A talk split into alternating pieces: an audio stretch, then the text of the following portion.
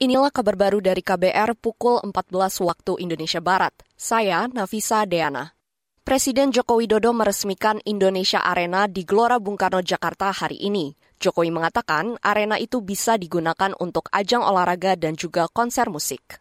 Dan Indonesia Arena ini bisa dipakai untuk turnamen basket utamanya, tapi juga bisa untuk badminton, untuk volleyball, untuk futsal, dan juga tentunya untuk konser.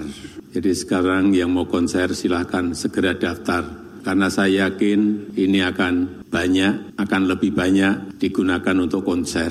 Tapi saya lebih senang kalau dipakai untuk olahraga. Tapi konser juga penting karena saya juga senang. Presiden Jokowi mengatakan pembangunan Indonesia Arena di GBK Jakarta menelan anggaran hingga 640 miliar rupiah. Arena itu diperkirakan bisa menampung 16 ribu penonton. Kita ke soal pangan. Satgas Pangan Polri menyatakan telur ayam ras menjadi komoditas yang harganya terus naik. Harga rata-rata nasional telur ayam berkisar di angka Rp32.000 per kilogram, jauh di atas harga acuan pemerintah HAP yakni Rp27.000. Namun, Wakasatgas Pangan Polri Helvi Asegaf mengeklaim stok telur ayam masih aman untuk sebulan ke depan. Kemudian untuk stok indikatif komunitas telur ayam ras tersebut, saat ini kondisi pada posisi 510 ribu ton, kebutuhan nasional kita 490 ribu ton, sehingga ketahanan stok kita 1,04 bulan ke depan.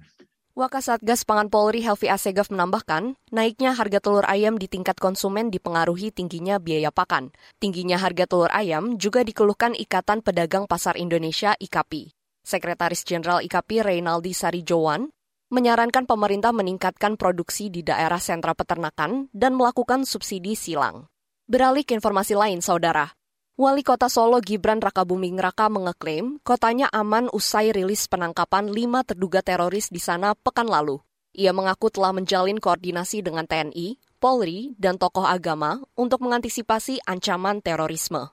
Semua ketua RT, ketua RW, lurah, kalau ada aktivitas-aktivitas mencurigakan di lingkungan masyarakat yang segera dilaporkan ya. Hati-hati sekali masyarakat nggak perlu khawatir nggak perlu khawatir silahkan beraktivitas seperti normal ya silahkan silahkan tenang aja Wali Kota Solo Gibran Rakabuming Raka Pekan lalu, data semen khusus 88 anti teror Mabes Polri merilis penangkapan lima orang terduga teroris di Kabupaten Boyolali dan Sukoharjo.